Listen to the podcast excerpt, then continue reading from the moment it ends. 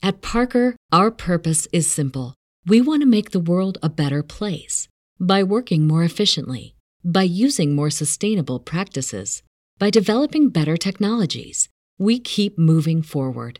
With each new idea, innovation, and partnership, we're one step closer to fulfilling our purpose every single day. To find out more, visit parker.com/purpose. Parker, engineering your success. Everybody in your crew identifies as either Big Mac burger, McNuggets, or McCrispy sandwich, but you're the Filet-O-Fish sandwich all day. That crispy fish, that savory tartar sauce, that melty cheese, that pillowy bun? Yeah, you get it every time. And if you love the filet of fish, right now you can catch two of the classics you love for just $6. Limited time only. Price and participation may vary. Cannot be combined with any other offer. Single item at regular price. Ba da ba ba ba.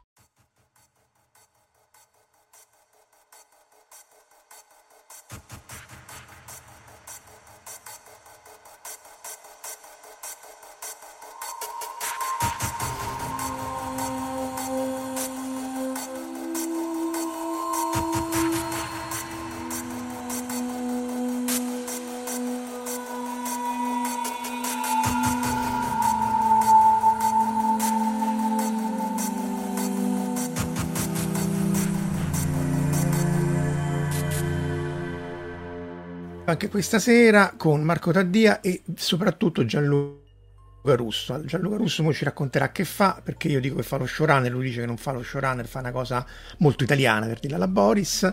Eh, ciao Gianluca, salutiamo prima però di, di, tutto chi ci è già collegato, Cuni che già ci aveva salutato prima, Jack Colanter, Luca, Michele Sessa, Gianluigi, Valentina, Baby Minecraft, Tiera, Simone, Enrico De Anna, fammi scorrere giù, eh ciao Corrado. Gianluca. Eccolo. Ecco, come grazie si, che, per l'invito, intanto. Eh no, grazie a te, vabbè, noi ci conosciamo. Ciao Lidia, ci conosciamo da un troppo tempo. E, e, e giù giù. E non mi avevi mai invitato, soprattutto?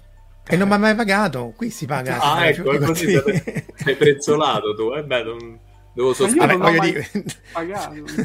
Eh? Marco, io non ho mai pagato. in natura, tu, tu in natura, Marco. Ecco, possiamo salutare. Volevi sapere che lavoro facessi? Sì, ma ecco, dimmi. Allora, io fa- faccio il programmista regista, che è una cosa strana. Ehm, io lo, secondo me esiste solo in Rai questa figura. In pratica è una specie, diciamo così, di tutto fare, nel senso che può in un programma fa, occuparsi della produzione, cioè della gestione dei mezzi, delle risorse, occuparsi dell'autorato, che è da scrivere un'intervista, dei testi di, di lancio, oppure un'intera scaletta, un programma, oppure la regia, decidere appunto fuori in esterna dove mettere la camera, se in movimento col cavalletto o in studio addirittura eh, chiamare le camere, curare la grafica e tutto, tutto quanto. Questa figura esiste solo ora, io non ho mai capito, ma che, cioè, è strano, sembra un tuttofare. Perché infatti Però io direi showrunner, no? Però lo showrunner... No, è... showrunner è tutta un'altra cosa e per quello che ne so io, in Rai non esistono gli showrunner, perché gli showrunner sono,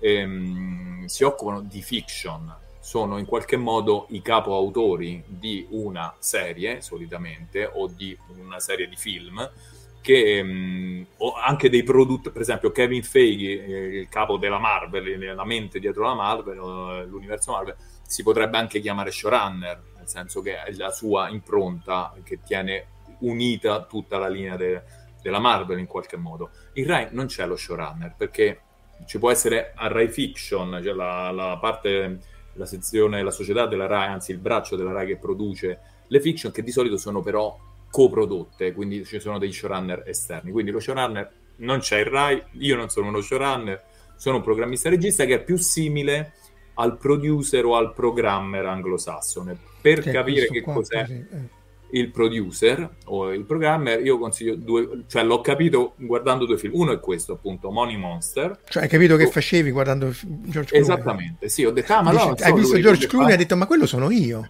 No, io sono Giulia Roberts, guarda un po'. Dico, ho capito perché vedevo Giulia Roberts che saltava da tutte le parti. No, devi dire quello, aspetta, prima metti la cosa. Ed è questo, il producer è quello che si prende un po' la responsabilità del, di un programma dietro le quinte. Ovviamente il talent è quello che, Che, che Ma quindi è per quello che non, si, non esiste in Italia, cioè quella figura che si prende la responsabilità perché vabbè, una battuta ah, ecco. brutta. no, no, Ciao Flora. è quello. E la, un altro tipo di producer americano che ho incontrato guardando The Morning Show, la serie che oggi dovrebbe esserci la seconda stagione sulla app, su Apple TV, appunto Chip, che è il producer che è quello che sta sempre in contatto con i pezzi grossi e con eh, la gente che realizza il programma eh, tra l'incudine e il martello e deve in qualche modo far sì che il programma vada in onda senza distruggere la rete televisiva che, che lo trasmette. Se volete, siccome ti ho mandato una foto, eh, Marco, mh, mm, se volete capire cosa fa esattamente un producer o programmer, perché in Inghilterra lo chiamano programmer, c'è questo libro che si chiama On Camera, eh, ancora c'è un libro vecchio, eh, me l'ha consigliato un, un regista Rai per Luigi Pantini ed effettivamente ti spiega tutto, cioè c'è tutto, la, cosa è l'audio, i sopralluoghi, gli accordi che devi prendere, tutto quanto. È molto semplice, molto, ci stanno anche le vignette, quindi... Qui chiedono il corrispettivo di Boris, però Boris è una fiction, quindi tu, ciao Salvatore, ciao Giacomo Antres, ciao Flora, l'ho salutata prima, Luca non so se ti avevo salutato, ciao Luca. Corrispettivo in Boris, che noi tutti osagniamo con il nostro Dio. E... Eh sì, giustamente. Che anche Boris è un documentario notoriamente, insomma, non è fiction. Sì, immagino che voi ci abbiate... Cioè, se, se, se noi ci abbiamo visto molto, immagino che voi ci abbiate visto molto, molto di più che siete Io ho una quinte. domanda da fare, ma è brutta e cattiva, proprio su Boris. Vai. L'ho preparata appositamente in questo momento c'è la cagna maledetta che si sa che è un'attrice italiana. Nessuno mi ha mai voluto dire questo nome. Lo vogliamo spoilerare qua o no? Ma, ma voglio dire, ma proprio a noi lo vuoi chiedere? sì, sì. Quello tiene famiglia, Marco. Gianluca, Magari, che lo fuori. È ovvio che non me lo può dire. Cioè. Di, di, cagne maledette ce ne sono di tutti i tipi, insomma, come ci sono i cani, come ci sono quelli bravi, insomma. Ma poi, ovviamente, i poveracci che stanno dietro le camere, per i poveracci che stanno dietro le camere, tutti quelli davanti sono dei cani maledetti che si devono sbrigare, non devono sbagliare, non ci devono far perdere soldi, la luce se ne sta andando e basta e lascia perdere quel ricciolo perché ovviamente hanno delle esigenze che sì perché tra, tra, l'altro c'è una cosa che eh, ecco magari se è fatta fuori, fuori on location è diverso però le rare volte che mi hanno invitato alla RAI come esperto qualche cosa quello che uno vede anche in radio è che tutto cioè il montaggio, la regia è tutto già fatto in diretta. Di solito poi l'editing, a meno che non sia un servizio a parte, non c'è. Cioè tu eh, parti, vai tutto filato e a meno che non succeda il finimondo non vuoi interrompere perché sennò ti costa l'ira di Dio poi ritornare e rimontare tutto, no? Esattamente, perché andare poi a un turno o due turni di montaggio eh, sono un costo accessorio. Quando si registra un programma per mandarlo, un programma in studio che viene registrato come una diretta, di solito tu registri su vari supporti, prima erano cassette, poi dischi, adesso sono direttamente file, una linea che si chiama program il program è il program ehm, free, eh, clean screen, cioè senza nulla sopra, nessuna grafica. Quello è il, um, la diretta praticamente, la regia diretta, tutti gli stacchi camera giusta. E poi ti registri un paio di camere o una camera di riserva perché quando devi tagliare metti il piano d'ascolto. Per esempio, se tu stai parlando con Marco Taddia in un confronto, io mi registro comunque un bel po' di Marco Taddia in silenzio, mi registro un, po', un bel po' di Marco Casolino in silenzio sulle camere dedicate a voi e poi le uso a pecetta se devo tagliare il programma perché è troppo lungo, perché c'è un'emergenza o perché dite qualcosa di sconveniente. Ah, certo, perché se, io poi, se parte la parolaccia, ciao, ciao Verusca, ciao Valentina, oppure, esatto. certo, Marco Taddia in silenzio, ecco, ce l'abbiamo adesso, Stavo ma è raro. dirlo io. Eh, no, l'altra, l'altra, cosa, ecco, però il, il, il, programma ti viene assegnato, cioè, ecco, la differenza magari tra lo showrun e così via è che non è che tu dici oggi mi invento di fare sta cosa, dici adesso tu oggi vai a fare sta cosa.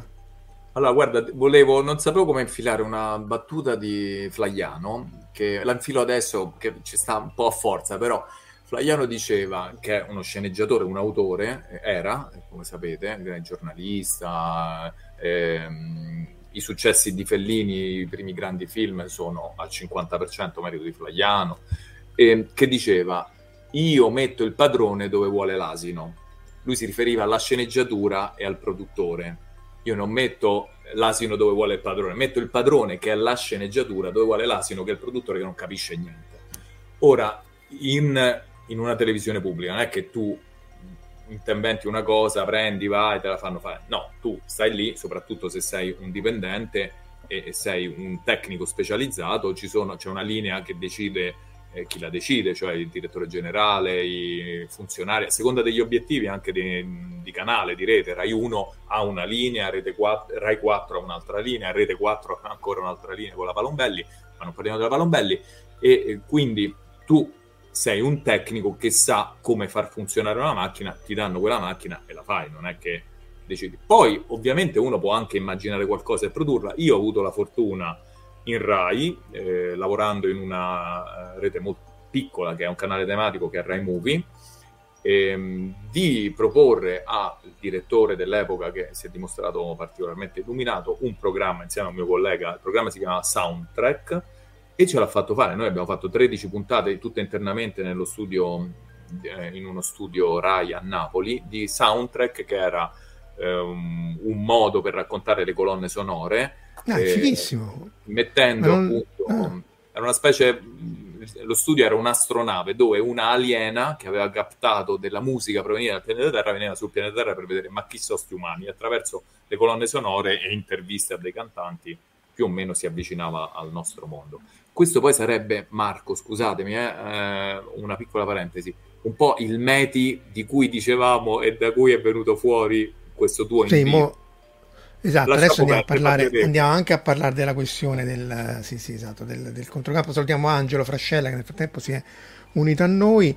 No, vabbè, perché è chiaro che uno che fa questo mestiere, dato il contesto, anche Flora che organizza le, le, le convention di fantascienza e così via, quando organizza queste cose, eh, ecco, chiedo, allora aspetta, eh, cioè siamo interessati ai retroscena e eh, appunto alla struttura più che all'attore, quindi eh, spesso ha invitato Flora alla Dipcon e Company, più eh, gente che sta di screenwriter, il showrunner di Star Trek e così via, perché poi alla fine l'attore sì, ma insomma è più interessante Gianluca Russo che, che, che, che, mette le pezze, fa le inquadrature. Però ecco l'altra cosa, è, è, anzi vediamo prima la domanda di, di Michele che chiede se si trova su replay o se dobbiamo andare su torrent. Soundtrack, no, non credo che Soundtrack si trovi su replay perché ormai ha un po' di anni. Su replay ci sono altri, le altre produzioni di Rai Movie che sono più informative. Abbiamo seguito adesso il Festival di Venezia, la produzione Cardine a Movie Mag, che è un uh, magazine cinematografico che va in onda in seconda serata tutti i mercoledì. Eh, soundtrack, qualcosa si trova eh, in rete, ma insomma, non, non no, penso. confermo che... che... non c'è su Rai Play. Esatto. Io stavo guardando su YouTube, ma compare tutta roba che non c'entra niente. Però perché anche la colonna sonora, anche lì è, interessantissima. Adesso andiamo alla, all'argomento ah, principale. Una piccola cosa sulla colonna sonora, ad esempio, questa è una curiosità. Rai ha anche un'etichetta discografica che si chiama Rai Trade. Eh, mh, mm, Rai Trade, sì, sono le musiche di Rai Trade, eh, la proprietaria è Rai Trade, che ehm, produce colonne sonore, ad esempio per alcuni sceneggiati televisivi le colonne sonore sono realizzate esternamente, poi Rai Trade le... Eh, distribuisce e ne acquista i diritti, quindi noi, soprattutto noi a Rai Movie, eh, ci viene chiesto di utilizzare musica e colonna sonora eh, edita da Rai Trade per una questione ovviamente di, di diritti. Che Vabbè, certo, se no dovresti, dovresti andare a prendere Beatles, vi costa l'ira di Dio. Non... Sì, cosa che possiamo fare liberamente perché nelle televisioni come nelle radio tu puoi mandare quello che vuoi l'importante è dichiararlo, pagare i diritti, non è come un DVD dove devi avere l'autorizzazione per metterlo e commercializzare un prodotto, ma essendo eh, una, ehm, un broadcast, un broadcaster, tu lo puoi mandare pagando e facendo il borderò, insomma. Cioè non ti serve il permesso di... No. Cioè se tu vuoi fare come Trump che Se io voglio mettere ricordo... eh. i Rolling Stone sotto come sigla del mio programma, io li metto e pago però ogni uh-huh. volta, senza alterarli ovviamente. Questo sì. Cioè... sì ma li paghi perché tanto c'è la SIA che fa come gli pare esatto. e quindi viene tutto calcolato da là. Non... Yes, sì. Eh... sì. Vi ricordate, eh, novantesimo minuto, dico per dire che aveva la colonna sonora di Herb Albert, no? quella famosissima. Pa, pa, para, pa, para, para, para. Ecco, non è che hanno eh. chiamato Herb Albert e gli hanno detto possiamo usare la tua musica. Ah, pensa poi, per me quella è sempre stata la colonna sonora di Flora, Flora conferma che basta pagare la SIAE. Esatto. Basta che paghi. Poi che i soldi vadano no agli autori veri, l'altro bisognerebbe inventare qualcuno della SIAE. Ecco, a noi che lavoriamo per la RAI ci chiedono usate le musiche nostre, così eh. le carichiamo su di voi, i soldi non escono, stiamo qui, è meglio così. Sì, sì, vabbè, questo è, ovviamente è logico, cioè non è che è chiaro che non vai a prendere la concorrenza, anche perché poi così... No, immagino sia vero che però c'è il meccanismo virtuoso di che poi gli autori, i compositori, ci abbiamo avuto Ian Scott l'altro qualche settimana fa che fa il compositore e quindi è chiaro che finché ce l'ha in casa non c'è bisogno di andarsi a prendere la grip eh, da fuori dalla concorrenza. Certo. E, veniamo, Giacomo Lanter dice sì, vabbè sì certo se si paga anche se in sottofondo, sì, sì, infatti anche qua su YouTube bisogna stare attentissimi perché se usi anche clip brevi, di, di, soprattutto perché soprattutto l'algoritmo del sonoro che riesce a riconoscere le musiche, poi da tutti i diritti, eh, vabbè, noi facciamoci. Sì, vabbè, ma YouTube ha le sue, appunto come la RAI, ci sono le sue che ti dà in, in uso gratuito e per i sottofondi sono, vanno più che sì, bene sì. anche. Quindi. Vabbè, veniamo però alla. Poi ci ritorniamo comunque, anche perché poi tu sei stata a Cannes, eh, no a Cannes, Venezia, Venezia dov'è che hanno presentato? E quindi ci parlerà di quello così Marco Dadì si suicida spoilerato e, ah, però l'idea degli... eh, sì, io ve lo racconto Freaks Out no, no, allora vabbè facciamo Freaks Out e poi andiamo aspetta facciamo Freaks Out al volo eh, dici solo se è bello senza spoiler eh, perché sennò veramente eh... ma guarda Freaks Out forse ci può aiutare anche a introdurre il discorso che, eh, che volevamo fare perché proprio questo personaggio di Freaks Out questa è un'inquadratura dell'inizio praticamente ehm, fa una cosa a un certo punto eh, che si muove nel, tra il confine del verosimile e del realistico. E, e questo è un po'... Mh, potremmo cominciare da qua. Mentre il Signore degli Anelli per me è, eh, non è ver- realistico, ovviamente non ci sono i maghi, Montepalma, eh, ma è verosimile. Freaks Out a un certo punto, secondo me, perde la verosomiglianza, ma eh, lo dico forse anche perché mh, eh, non è de- destinato a un signore di 50 anni che magari con la Marvel già ha delle difficoltà a capire tutto, che mi, mi, mi sembra essere un frullatore, quindi probabilmente sono io. Freaks Out è un film assolutamente da vedere, importantissimo, e lo dico da, mh, da persona che lavora dietro la, le quinte, da tecnico, importantissimo perché è un'operazione di produzione italiana mh, giusta, fatta bene. Mainetti è un grandissimo regista. Sempre all'inizio c'è una scena di eh, guerra, praticamente sapete tutti che è ambientato nel 1944 eh, nella Roma occupata. E, mm, e, gira veramente bene, bene, bene, cioè, almeno per quello che mi riguarda. È bello che in Italia si sia fatto questo film senza nessun eh, complesso di inferiorità, eh, quindi se dicono che è un Marvel italiano ci può stare, mm, insomma, quindi andate a vederlo sicuramente io trovo che ci, nell'intervista che gli abbiamo fatto a Venezia, Manetti ha esordito così. Ha detto: eh, Mi sono chiesto e ho chiesto alla mia ragazza, ma non è che ehm, ci ho messo troppa roba? E lei mi ha risposto: No, ci hai messo tanta roba. E lui dice: E quindi ho capito che avevo fatto bene. Ecco, secondo me ci aveva messa un po' troppa, però è bellissimo. C'è un'idea fantastica, quasi all'inizio non ve la dico, ma insomma, quindi vedetelo. Eh, no, anche so perché noi, questo, dobbiamo, per... noi dobbiamo ancora aspettare più di un mese per vederlo, perché stavo vedendo la, la data di uscita il 28 ottobre, quindi... Mm. Eh sì, è Vabbè, un film Marco, da, dai, da Halloween. Eh, perché poi non so se questo lo faccio, no, io neanche sapevo che era inventato a Roma, ehm, perché quella, una delle le- ci sono varie leggi nella, nella, nella, regia, una di queste è che non devi tagliare la telecamera, l'altra è poi è il quarto, the fourth wall, no? Cioè che tu non devi rompere eh, la verosimiglianza. Avvicina Gigrobon, avvicinalo, eccolo qua, tra l'altro girato molto vicino a Tor Vergata. Ehm, e quindi insomma ci sono tutta una serie di canoni che rendono credibile poi la fiction che se poi rompi la suspension of disbelief anche in fiction uh, cioè girata per strada insomma non deve essere Marvel o il Signore degli Anelli poi o lo fai scientemente e no, non devi guardare in camera perché se no... Uh, Qui c'è un motivo però, qui lo fa perché sta facendo proprio il suo lavoro Tirabassi. Questo è, una, è, un frame del film, non è una foto pubblicitaria, è proprio un frame del film e lui sta facendo una cosa molto precisa ed è giusto che, che guardi in camera, insomma. Beh, anche Coso, no? Eh, il povero Kevin Spacey in House of Cards guardava in camera perché si rivolgeva allo spettatore. Eh, di nuovo, tutti sì, i canoni poi... In questo caso qui credo che lui stia facendo il lavoro di attirare la gente al circo, quindi sta parlando con te come se avesse una persona davanti al posto della telecamera in modo da convincerlo a venire a vedere lo spettacolo, credo. Eh, però. Sì, sì, si sovrappone il pubblico che sta in sala a guardare un film col pubblico che sta in piazza e deve entrare al circo, che ha dietro le spalle, il circo dei freak che lui eh, conduce, insomma, in qualche modo. Comunque, visto, fa, diciamo che fa anche lui il prestigiatore, mentre nel Signore degli Anelli che abbiamo citato prima, e parlando di verosimiglianza, c'è uno che fa il mago, e che ci spiega la differenza secondo me fra fiction e eh, realtà. Eh, in questo sketch meraviglioso andatevelo a vedere se lo, se lo trovate con eh, Ricky Gervais. E, che insomma, è quest'altro tizio eh? questo non è sì sì si vedrà alla fine e dice questo è quello che, che, facevo quando stavo sul set del Signore degli Anelli. Mi immaginavo che co- come sarebbe stato essere un mago e poi facevo finta. E eh, recitavo eh, in quel modo che io mi ero immaginato in quel giorno di riprese. E poi insiste e dice, e come facevo a sapere quello che dovevo dire? Risponde, ma le parole erano scritte per me su una sceneggiatura, capito? Come svela questo grande segreto. Ian McKellen, poi... vabbè, questo insomma, scusa, è ovvio, però meglio ribadirlo. Sì. Eh.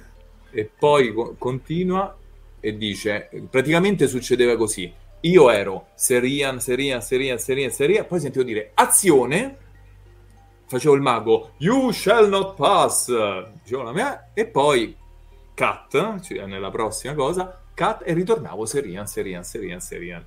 Eccetera. Questo è Ricky Gervais che Basita F4 proprio un pazzo o che cosa e abbiamo l'ultima immagine soddisfatta de, di Serian che dice tutto qua molto facile e... Ma eh, che tra l'altro, perché per, però aspetta anche qua tutto fa, a parte che lui è, è un dio sceso in terra, anche Enrique Gervais è una delle persone più intelligenti, però perché lui riesce a entrare e uscire dall'attore, ci sono quelli che invece vogliono stare eh, nel personaggio dalla mattina e quindi cioè, ci sono vari modi immagino, non, mm, tu ma mm, di zoologia sì, ne avrai raccontato tante, tante scuole, tante modalità, c'è un aneddoto che racconta Alberto Sordi mh, ha lavorato con Shelley Winters, che era stata moglie, una delle mogli di Vittorio Gasman, quindi è stata in Italia per un po', nel film Lo scopone scientifico.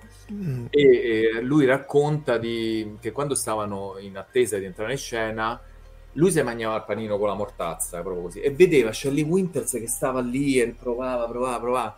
Poi andavano in scena e tutte e due davano il meglio, quindi lei lo guardava e diceva ma come fai a, manda- a mangiare il panino con la mortadella prima di... e lui dice ma come fai te a star lì a provare, riprovare, riprovare? Non lo so, insomma recitare Shelley Winters che faceva nello scone scientifico? Shelley Winters eh, era spero di non aver detto qualche non è Beth Davis. La cattiva era Beth Davis. Allora se con Shelley mi... Winters cosa... ha fatto qualcosa con Shelley Winters se non sbaglio? Vediamo Sorbi scusate, eh, potrei aver detto una sciocchezza. Si si Amalia, ah, è la moglie. Piccolo piccolo era il film. Ah, è borghese, sì, sì, loro sì. due stavano nel borghese piccolo piccolo, erano sicuramente Vabbè. loro due. Grazie della correzione.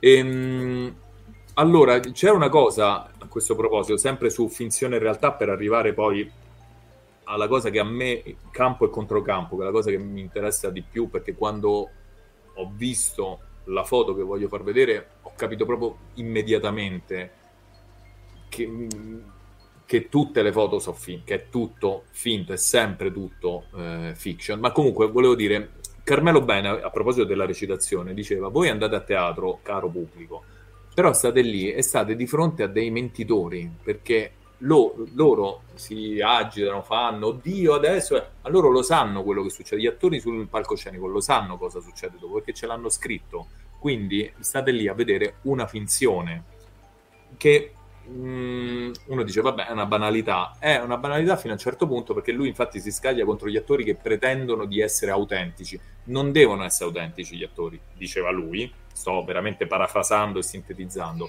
devono essere dei bravi veicoli del testo, dei bravi mentitori. Un'altra cosa che succede invece sul palcoscenico, tra finzione e realtà, la racconta Stanislavski e dice qualora in una scena dove c'è eh, un battaglione di ussari a cavallo, su cavalli di cartone, tutti vestiti, e voi a teatro siete lì coinvolti e ci credete perché avete fatto il patto con, con chi ha messo in scena la, lo spettacolo, qualora apparisse sulla scena un cavallo vero, in quel momento cadrebbe tutto, perché la verità entrerebbe un alt- portando un'altra dimensione e renderebbe istantaneamente tutto finto. Ora, forse anche il cavallo vero su un palco sarebbe finto, questa è la mia tesi, perché intanto che ci sta a fare un cavallo vero sul palco, ma... E non so, se vogliamo, adesso Marco ci possiamo... Vai, fammi vedere la foto. Vabbè, perché comunque sul palco, anche nel film, c'è una certa serie di regole che tu usi per quel film, quindi se c'è anche la scenografia, non può essere, a meno che non è fatto volontariamente, con uno stile e un altro, la fotografia non può passare da crepuscolare, eh, a meno che di nuovo non devi dare un messaggio. Se tu rompi questo patto, c'era una puntata bellissima dei Simpson in cui lui faceva Radioactive Man, che siccome poi lui ingrassava e lo montavano male, pur essendo un cartone animato si vedeva Homer magro, Homer grasso eccetera eccetera e lo spettatore Lenny dice oddio non, non, riesco a capire mi si sta sgretolando la suspension of disbelief perché appunto però questa cosa è molto vera questa cosa è molto vera ma che succede quando tu stai raccontando la realtà in quel momento esatto. esatto. Che, che foto vuoi? che foto vuoi? Ma eh, io non so, mm, la farei lunga e partirei invece con la foto del National Geographic, Dai, che è un qua. modo di, eh, mettiamo l'altra, che è un modo di falsificare la realtà il più classico, quello che facciamo noi, almeno faccio io quando faccio un selfie con Instagram o panorama e metto il filtro che mi piace.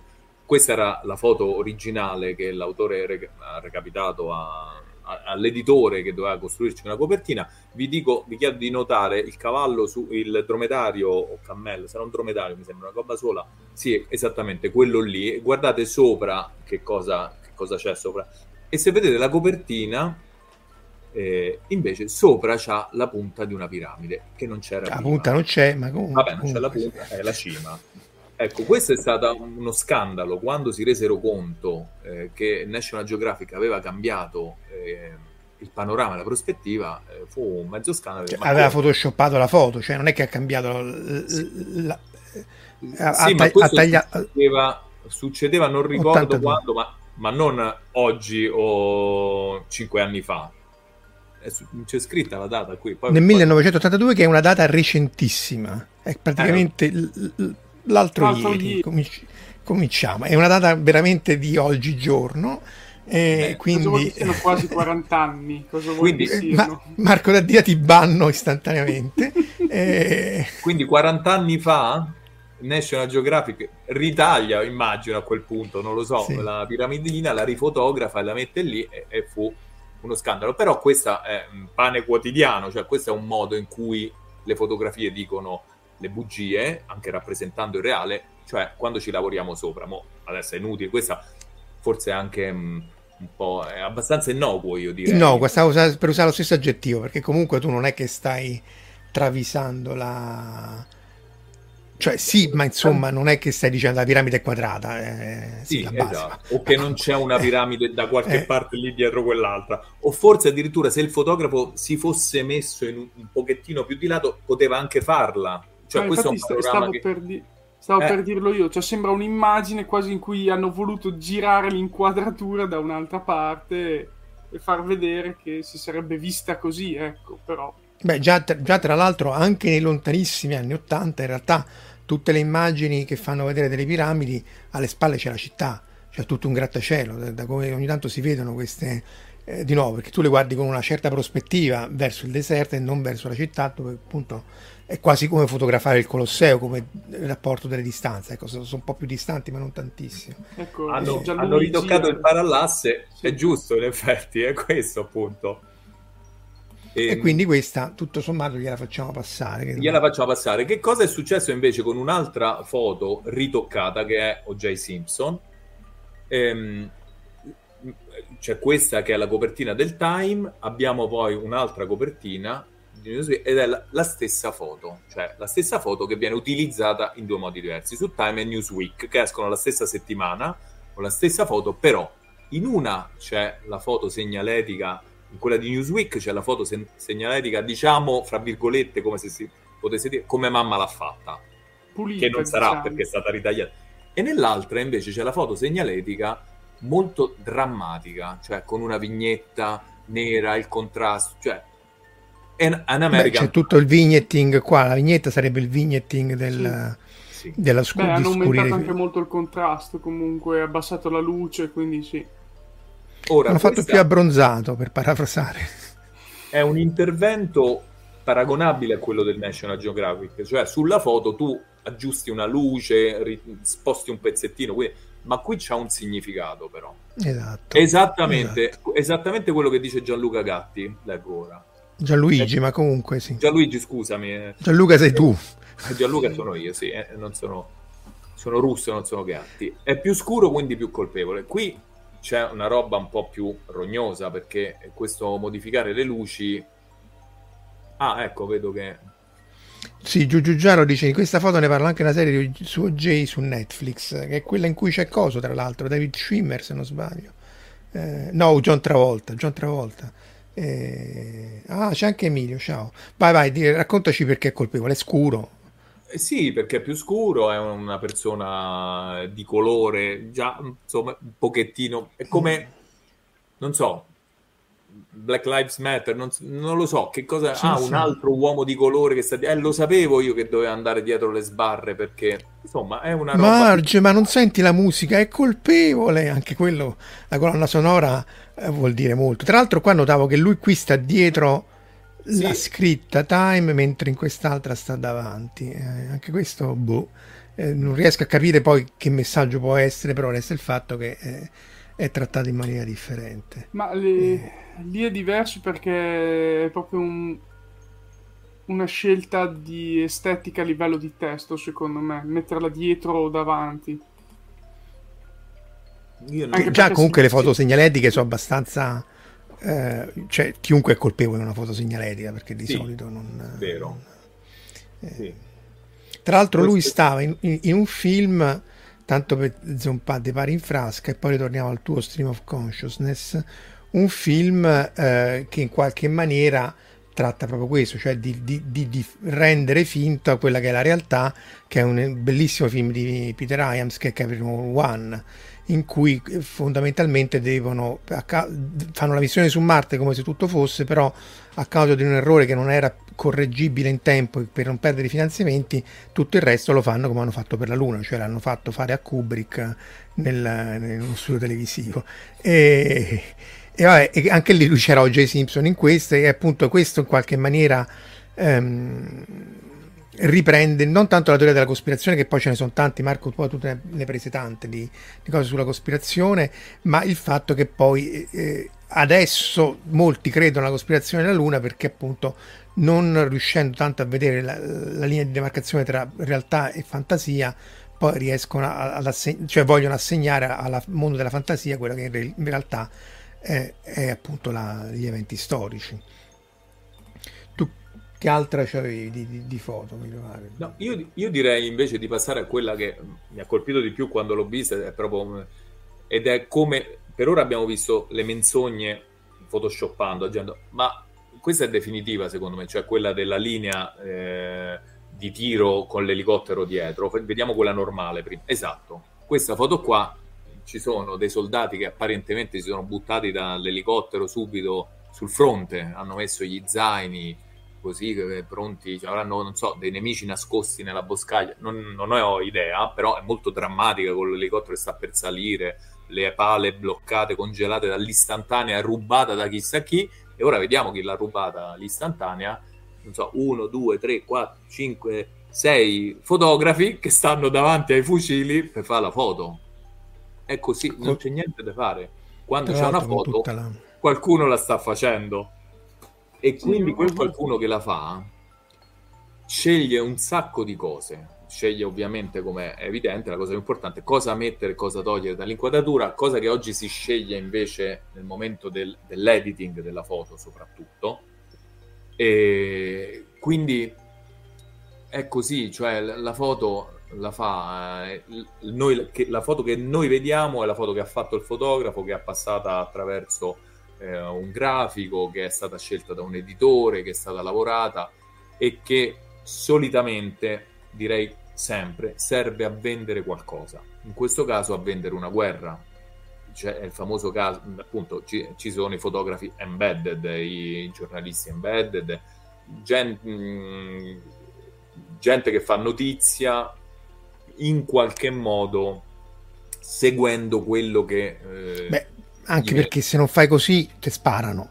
Quindi, quindi voglio dire, non è che... È, chiaro che se sei embedded da una parte o dall'altra, anche se vai a intervistare il, tra virgolette, nemico, in qualche maniera tu devi evitare che quello non, ti, ti, ammazzi, tanto più che i fotografi di guerra sono tra la mortalità è elevatissima perché tra mine, droni e bombe, quindi è chiaro che in qualche maniera loro devono camminare una linea in cui eh, devono... Sì, queste foto qui sono palesemente create, tra virgolette, in laboratorio, cioè... Eh, in, stage, in mol- sono sì, le stage, stage fotografi, cioè come... Cioè in, in, molti casi si organizzano, dicono sì sì facciamo questo tipo di foto, mettetevi, eh, voi arrivate, noi siamo lì davanti a voi e vi facciamo le foto. Sì, però non c'è nella didascalia scritto non questa foto che vi facciamo vedere l'abbiamo inscenata per farvi capire come è la guerra. Lì nella foto sembra e sta succedendo questo. Questa è la foto, cioè capire, saper decrittare un'immagine o comunque avere sempre nell'orecchio questa idea di ma che mi stanno facendo vedere, io lo trovo molto molto sano, soprattutto oggi che le immagini è non so, il 90% della comunicazione, il 99%, il 100% della comunicazione è immagine, noi do- c'è bisogno di essere alfabetizzati, secondo me. Cioè è una, una roba veramente importante, perché noi ci beviamo, ci colpisce subito, la vedi, non stai lì a pensare, a, le- a fare lo sforzo di leggere e capire, eh, però in realtà è una roba Beh, anche perché oramai diciamo l- l- la quantità di informazione che ci passa è talmente, è talmente elevata che, che, che, poi, cioè tu qualunque immagine, anche può essere questa, fosse, questa immagine fosse il Vietnam, adesso scorrerebbe in mezzo secondo. C'è Cuni no, che no, ci credo, che questa, credo che questa sia la mm, guerra in Iraq. Eh? Ah, mi sa che mi sa che c'è ragione perché effettivamente il furgone dietro non è da. Sì, boh, sì, sì sembra, sembra più. Sembra più verso gli anni 80 90, sì. forse sono più Forse, eh, non lo so. Poi lo cerco e... Visto che, che, che Kuni cita Iwo Jima, eh sì, anche quella è staged. La vado a prendere e poi ritorniamo al tuo stream. Sì, sì, vai, ma tanto eh, siamo lì adesso, raccontiamo le foto. Questa qui, sì, era... Sì, gliel'hanno fatta rifare. Questa era forse il film di Clint Eastwood in cui trattavano proprio questa cosa, perché gli americani dovevano vendere i war bond e in qualche maniera questa scena, tra l'altro combattuta eh, hanno la stima Emilio De Salvo che, che, che, che è un, un, esperto di guerre hanno lo steel pot che non so che cos'è è anteriore immagino si riferisca all'altra foto. E quindi Luca suggerisce che sia Grenada e, sono tutti espertissimi gli alberenti dell'elicottero sono più recenti allora l'ho trovata ed è l'invasione statunitense di Haiti nel 1994 fai te. Eh beh, ci, ci andato vicino Luca per, per, Grenada, se vogliamo essere un po' sì. eh, qualunquisti. Eh, Flags of Our Father, invece, quello, il film appunto in cui, che, in cui si, si, spiega che questa era la seconda volta che viene stata la bandiera, al termine tra l'altro di un combattimento molto molto feroce, per questo che appunto era una, una roccia in mezzo al, al Pacifico, però eh, che poi avrebbe consentito da lì di cominciare a bombardare il, il Giappone direttamente.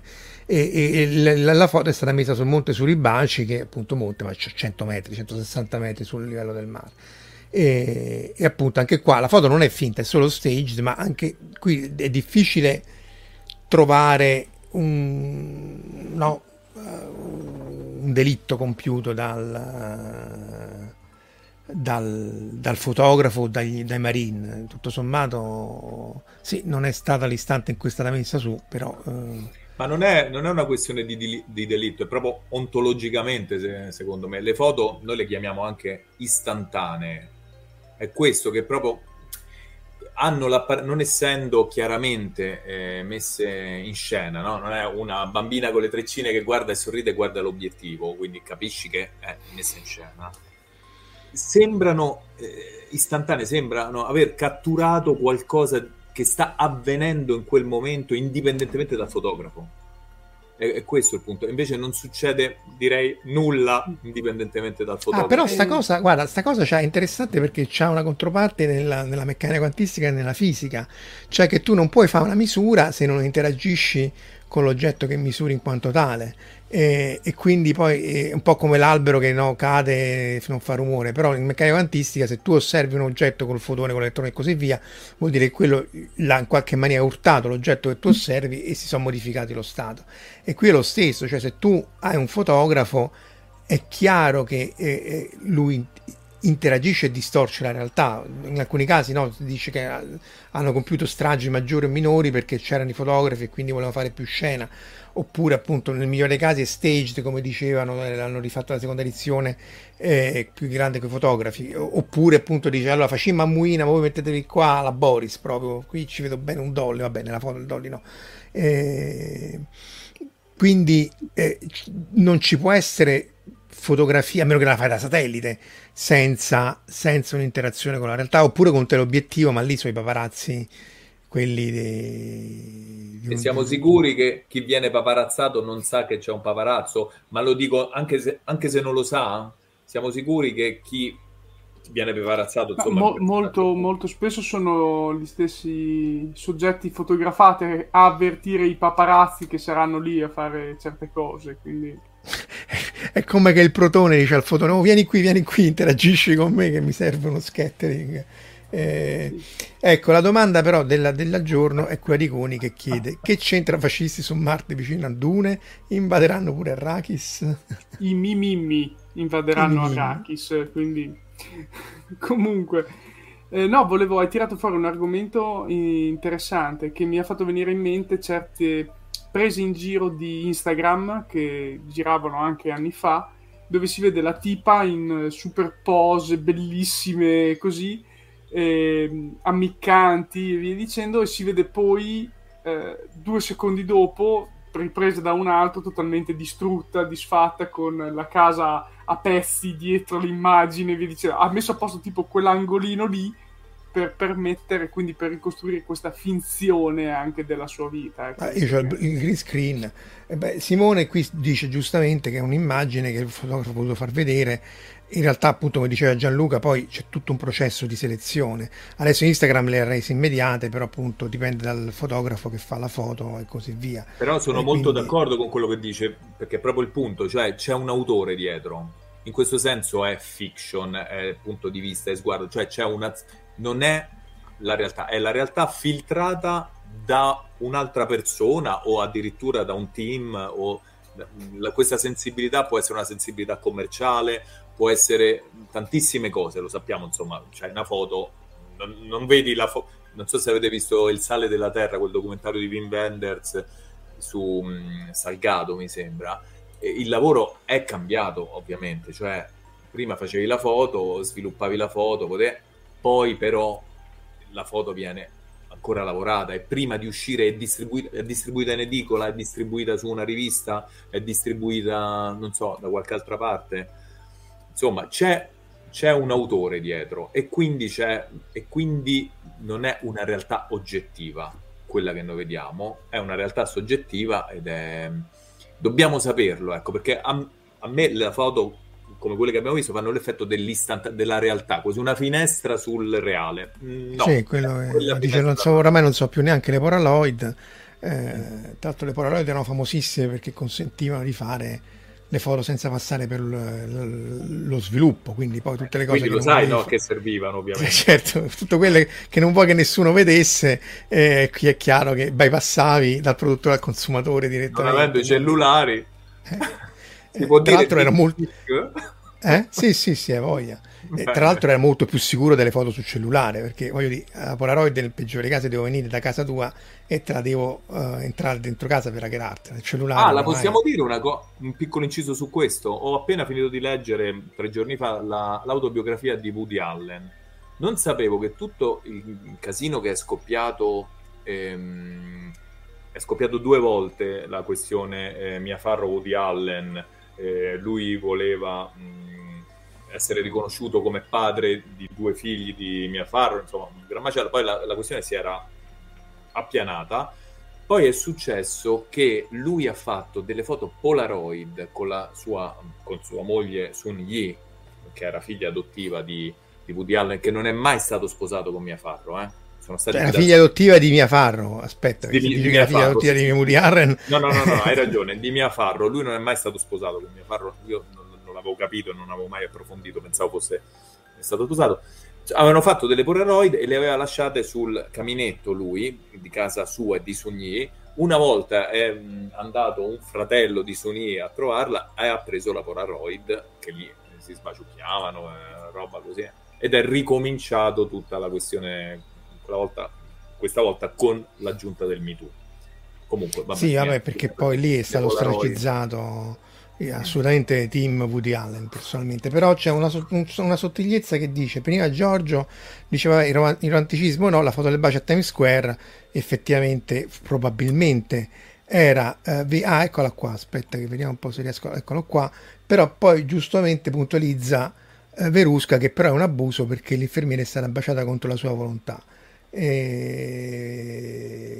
Soprattutto mi sembra maschilismo e paternalismo, vedi, lei così e lui, insomma, poteva essere il contrario anche, no? Vabbè, era pure il 45, voglio dire. Eh, se, se, Io cancellerei se... la foto, via, cancelliamo questa foto.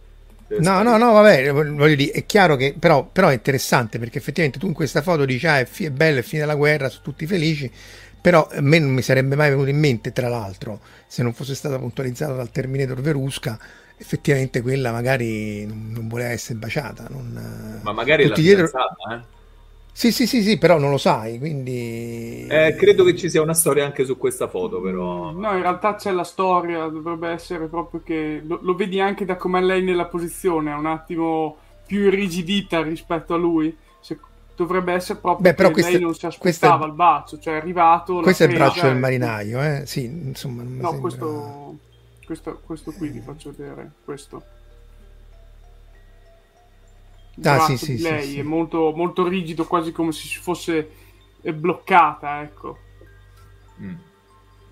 Vabbè, Comunque... però è interessante perché appunto spesso poi è vero che è tutto stage, è vero che è tutto eccetera, però è anche vero che poi spesso vabbè, questa, eh, cioè ci si trovano altri significati e può essere letta in varie maniere e Infatti... acquisendo altre informazioni peraltro perché che ne so magari io ti dico qua dietro ah vedi nel 45 a Times Square c'era questo poster qua e quindi eh, boh però eh... infatti possiamo passare forse alle altre foto che abbiamo mm. raccolto mm. cioè quelle foto che quando si racconta la storia che c'è dietro un pochino cambiano ehm, significato abbiamo quella ah, eh, eh dell'avvoltoio o quella di Saigon, insomma. Facciamo prima Saigon e poi andiamo all'avvoltoio. Ah, Verusca ci informa, appunto, io non lo, non lo sapevo, quindi ok, che eh, è esattamente così, insomma, cioè una... So, Lei stava passando, lui ha fatto la presa di alcol. Sexual harassment. Sì, sì, sì. Sì, sì, non è che è giustificato, però, però il 45... No, no, ehm, però è interessante perché appunto poi tu la foto la puoi rileggere in un altro, con tu, sapendo il retroscena la leggi in tutt'altro modo e questa qua, questa tra l'altro l'ho censurata io perché vabbè se, se volete ce ne sono miliardi di copie di queste qua eh, però non mi sembrava il caso di andarla a mettere qua però è interessante perché di nuovo tu vedi la foto principale che è questa e poi devi sapere retroscena no? Sì, questa foto eh, dicono ha contribuito a rafforzare il movimento antiguerra nel Vietnam, eh, la foto di Eddie Adams, eh, ha vinto il Pulitzer del 68 e mh, mm, fa vedere in un'immagine la brutalità della guerra perché c'è una persona che spara a un'altra persona eh, ed è il momento esatto, una persona che ha una divisa, che è quella a sinistra, quella che sta sparando, che spara a un civile. E, ehm, solo che questa ferocia che c'è, perché rimane, poi per quello che mi riguarda, rimane comunque assolutamente, mh, mm, cioè anche sono contro la pena di morte, quindi comunque, però è un po' diversa perché Eddie Adams, il fotografo, la persona che spara è stata poi eh, riconosciuta, è stata additata all'opinione pubblica. Eddie Adams l'ha difeso perché ha detto lui era, diciamo, fra virgolette, il capo della polizia eh, che teneva lo sparatore. Lo sparatore. La persona in civile era un Viet Cong che aveva ucciso. Guillaume Van Lem, esatto, questo, questo qui, lo sparato. Aveva ucciso eh, la famiglia, bambini compresi, di un poliziotto, fra virgolette, che lavorava con eh, lo sparatore e quindi le cose assumono un po' un altro significato. Lo dico come paradosso, però immaginiamo, pensiamo alla foto di Mussolini appeso a piedi in giù. Ora, noi sappiamo tutti che quello è Mussolini, che è il, il male, eh, il capo dei fascisti, tornano i fascisti su Marte. Però presa così senza informazioni, forse poteva l'avremmo potuta interpretare in un altro modo. È vero, uno dice, vabbè, ma quella foto senza informazioni non ha senso perché è una foto, è un documento storico e dice quello è il cattivone, l'abbiamo proprio... Se-". Ok, questa qui però, che invece può aver senso anche senza didascalie, in realtà cambia un po' il significato quando uno va a capire che cosa c'è dietro. Nella... Dice sicuramente che la guerra è brutale, che eh, comunque ti sporchi le mani di sangue, comunque buoni e cattivi vai a sapere quali sono, però non è che quello con la divisa è carogna e quello... O non necessariamente, esatto. Eh, tra l'altro la cosa della, dell'appesa testa in giù, per quanto atroce sia, credo che sia stata fatta come rappresaglia del fatto che qualche giorno prima i, la Repubblica di Salò e, i tedeschi avessero appeso a testa in giù dei, ucciso e appeso a testa in giù dei partigiani. Qui mi rifaccio agli esperti, soprattutto Emilio, di storia uh, per, per, confermarmi se non mi sbaglio. Quindi anche lì, se la vedi decontestualizzata, um, è chiaro che però è, è, vero tutto, però è anche vero che la foto poi in qualche maniera, per quanto ridotta, per quanto non tridimensionale, per quanto stage, eccetera, eccetera, eh, si dice giustamente Simone perché questa è per esecuzione. Ci sono tantissime altre foto, tra l'altro mentre facevo i compiti di Pulitzer, la metà o tre quarti sono di gente che viene ammazzata o fucilata e così via, quindi eh, è cioè, chiaro che... Stiamo Stiamo un attimo su Gianluigi che dice c'è differenza come sono acquisite le informazioni, sono di prima mano, riferite a terzi. Cioè, per quella cosa che mi hai fatto vedere prima, quel programma che decide, non so se è il momento giusto. Ah, però, sì, sì, sì, sì. Perché questo è, è assolutamente definitiva come questione. Cioè, la foto sembra dare delle informazioni che non dà. Andrebbe forse eh, arricchita con un ipertesto di informazioni, forse bisognerebbe Vabbè, questo in realtà eh, è più perché allora dice vabbè allora non si può fare niente, eh, però ci sono dei, dei, dei, dei, programmi e dei software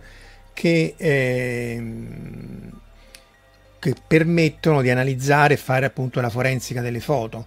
Ad esempio in questo caso dal, dal JPEG eh, si, analizzando la quantità di compressione, la struttura, l'entropia dell'immagine e così via, il JPEG ti mette in evidenza il fatto che il CD, soprattutto in questa parte qui, è in qualche maniera um, è stato, è stato artefatto, photoshoppato, diremmo noi adesso.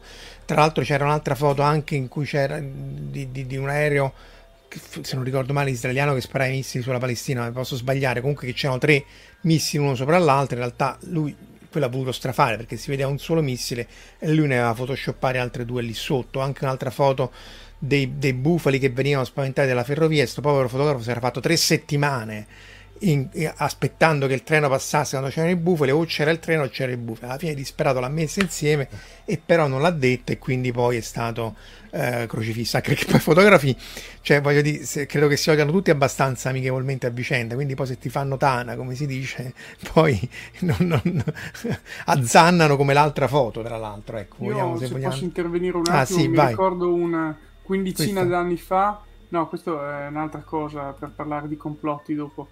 Eh, una quindicina d'anni fa ho aspettato ben 45 minuti appollaiato in un angolo di Park Gell, eh, Park Gell a Barcellona nel tentativo di fare una foto in cui volevo farla in quel modo lì e quindi sono rimasto di fermo con altri fotografi tutti attorno a me che cercavano di fare la stessa foto. Ah, l'hai fatta? La...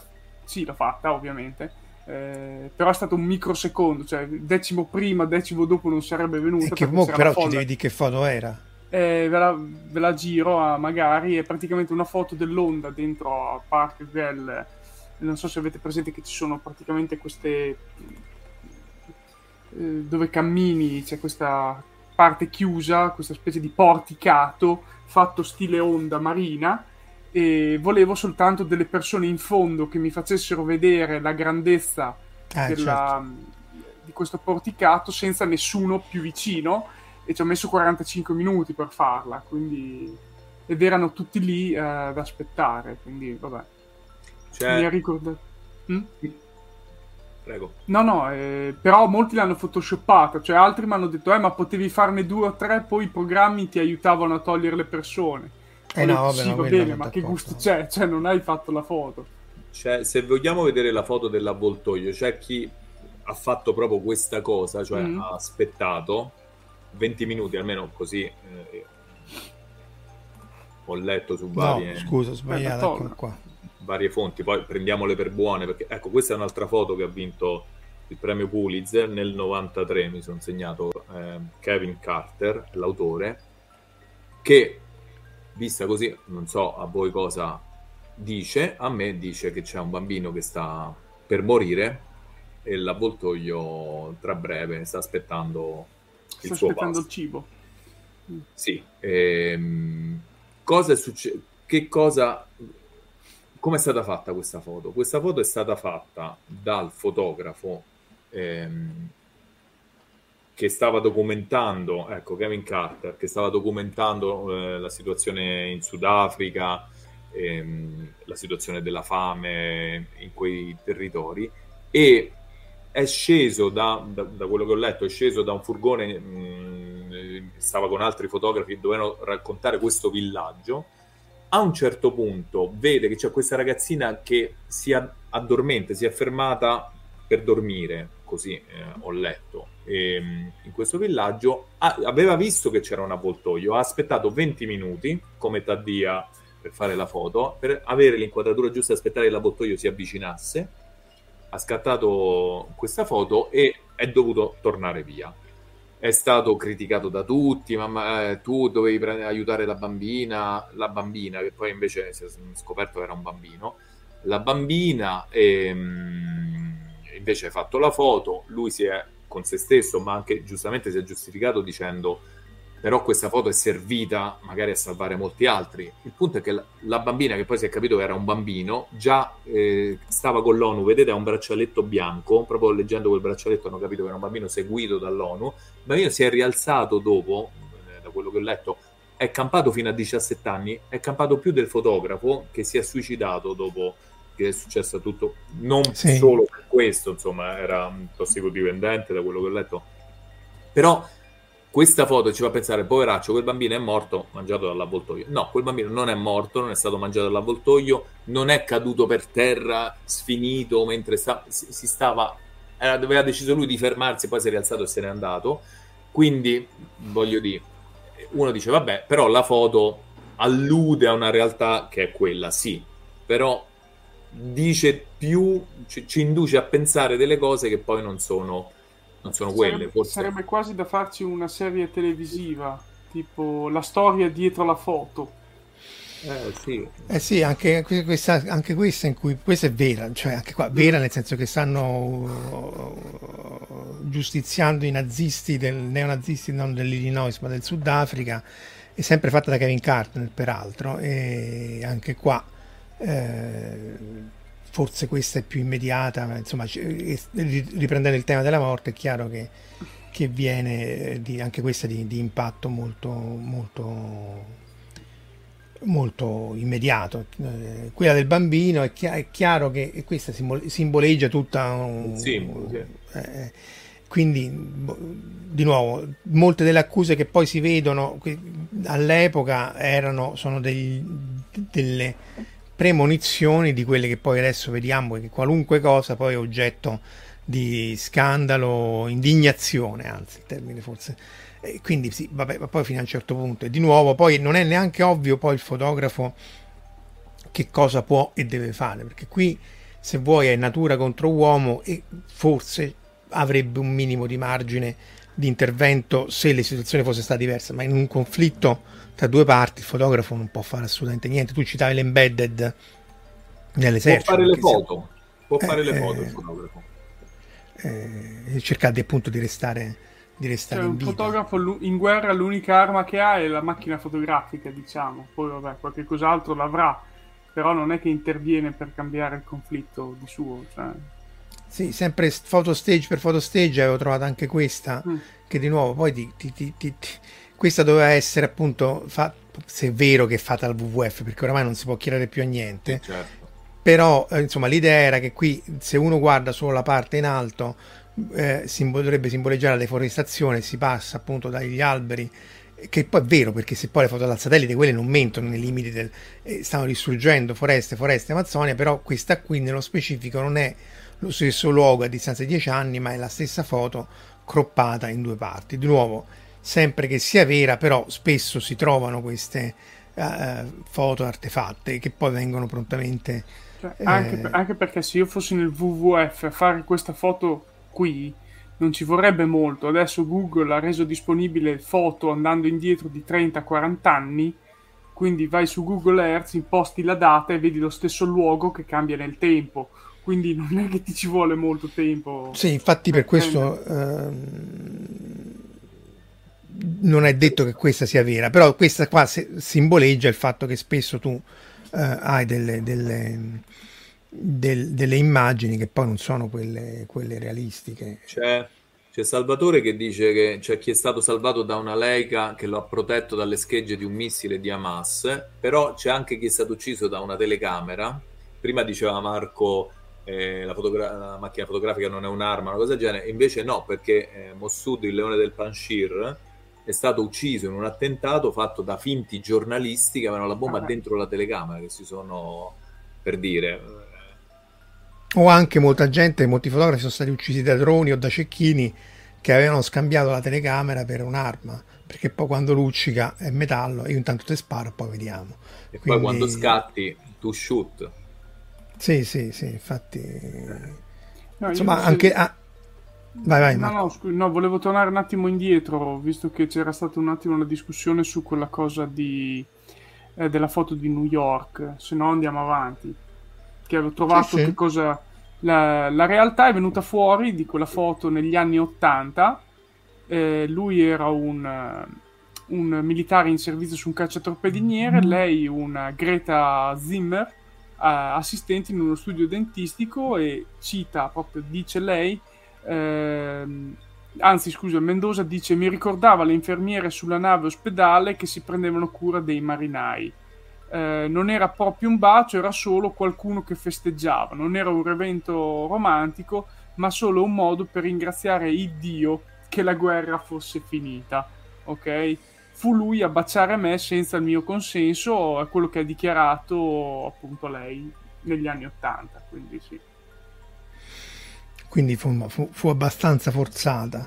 Eh, poi ce ne sono altre che sono palesemente false perché sono photoshoppate tipo queste qui, ma qui basta avere delle conoscenze minime di ottica e, per capire che mh, mm, non può essere fatta così. Ce n'è una anche dello shuttle che, che, è completamente sembra tilt, tilt fotografi, quindi è completamente insensata. Cioè non, non, se tu fai le foto da lungo campo non può essere sfocata, non questa, così via. Anche qua, se lo lanci lo shuttle, quello dopo pochi secondi comincia a ruotare, si inclina, non può essere che esce dalle nuvole così. Quindi qua è facile eh, contrastarla, anche perché poi chi se ne frega lo shuttle. Quando poi la foto ha una valenza politica o ha eh, implicazioni appunto come quella dell'avvoltoio, la cosa è un po' più complicata perché poi come no, quelle, anche le immagini del, di, del, del Giotto di Genova, no? anche lì, lì cioè in video, ma eh, può essere letto in entrambi con due letture completamente differenti. Quello che viene ammazzato da, da, dai carabinieri o viceversa lui che attacca i carabinieri e quindi insomma anche, anche in presenza del video poi era fuori gioco no? cioè, perché poi sempre se ritorniamo in, in, contesti meno controversi, anche col calcio, con tutto che c'è il video, c'è la, la Moviola, eccetera, la Biscardi, poi sempre... Insomma, anche se c'è la VAR, la discussione se il rigore c'era o non c'era rimane sempre, quindi... Sì, in realtà si potrebbe fare tranquillamente con un chip dentro il pallone. Io avrò chiuso la polemica. Se si volesse fare onesto, si potrebbe fare in qualunque modo. Eh, metti il chip sul pallone, metti il chip sui, sui giocatori, e, sono microgrammi e, e fai tutto.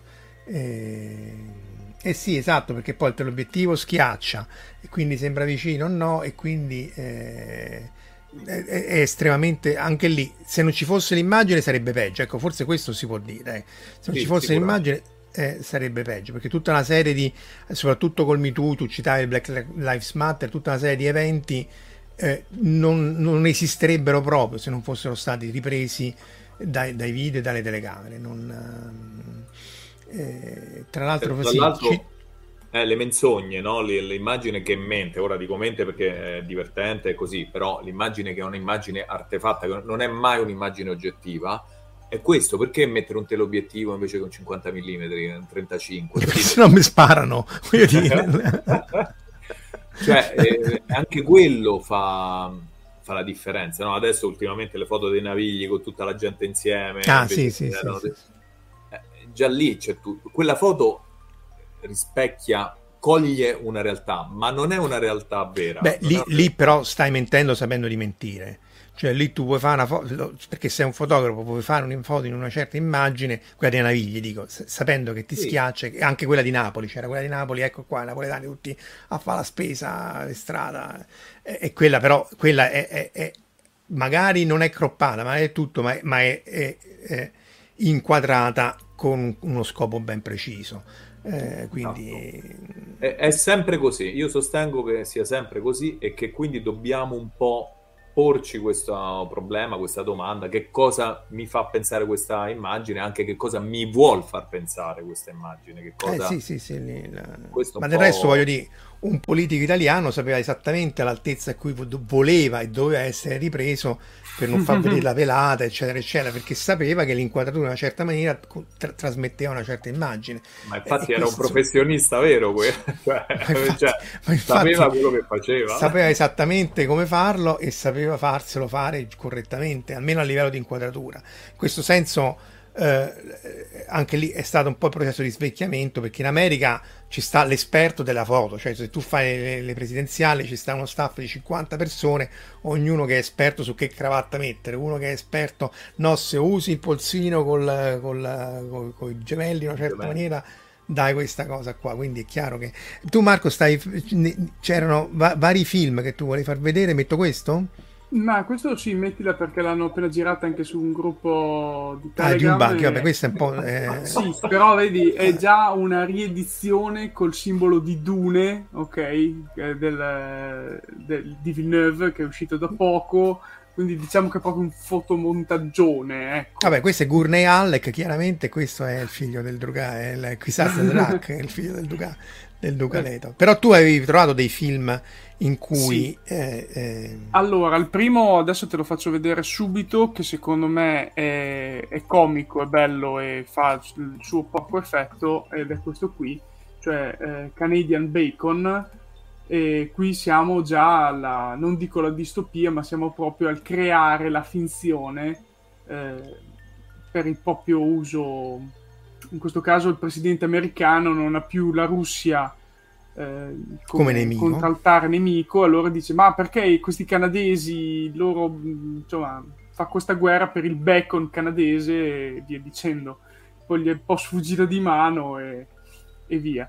Allora, altri film in realtà li, li volevo guardare, ma c'è tipo... Mh, allora... Vabbè, questo, via... aspetta, metto questo allora a quel sì. punto, che, che, questo è un bellissimo film. Ah, che... sì, Walk the Dog, sì che sarebbe Sesso e Potere in italiano? Sesso eh, e Potere, sì, sì, sì.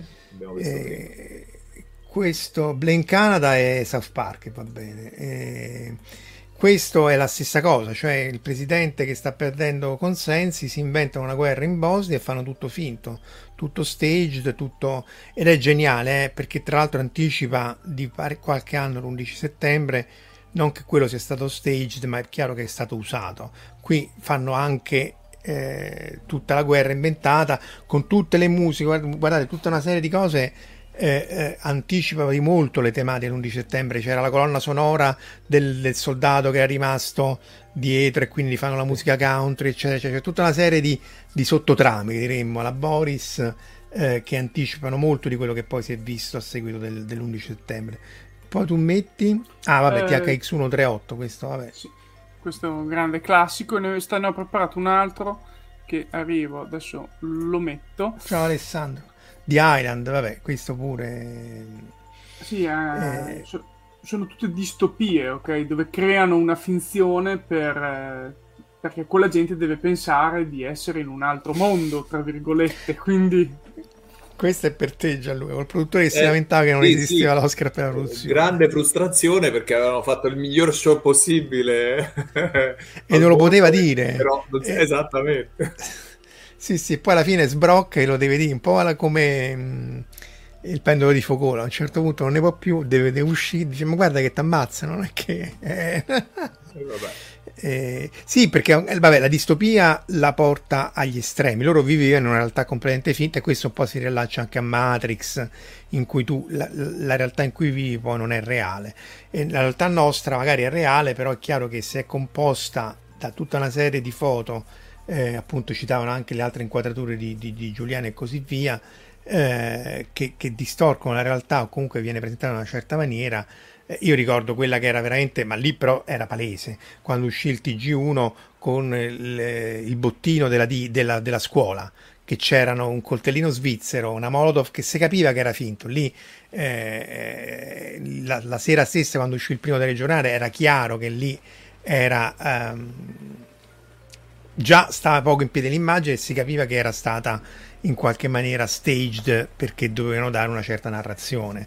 Ah. Eh...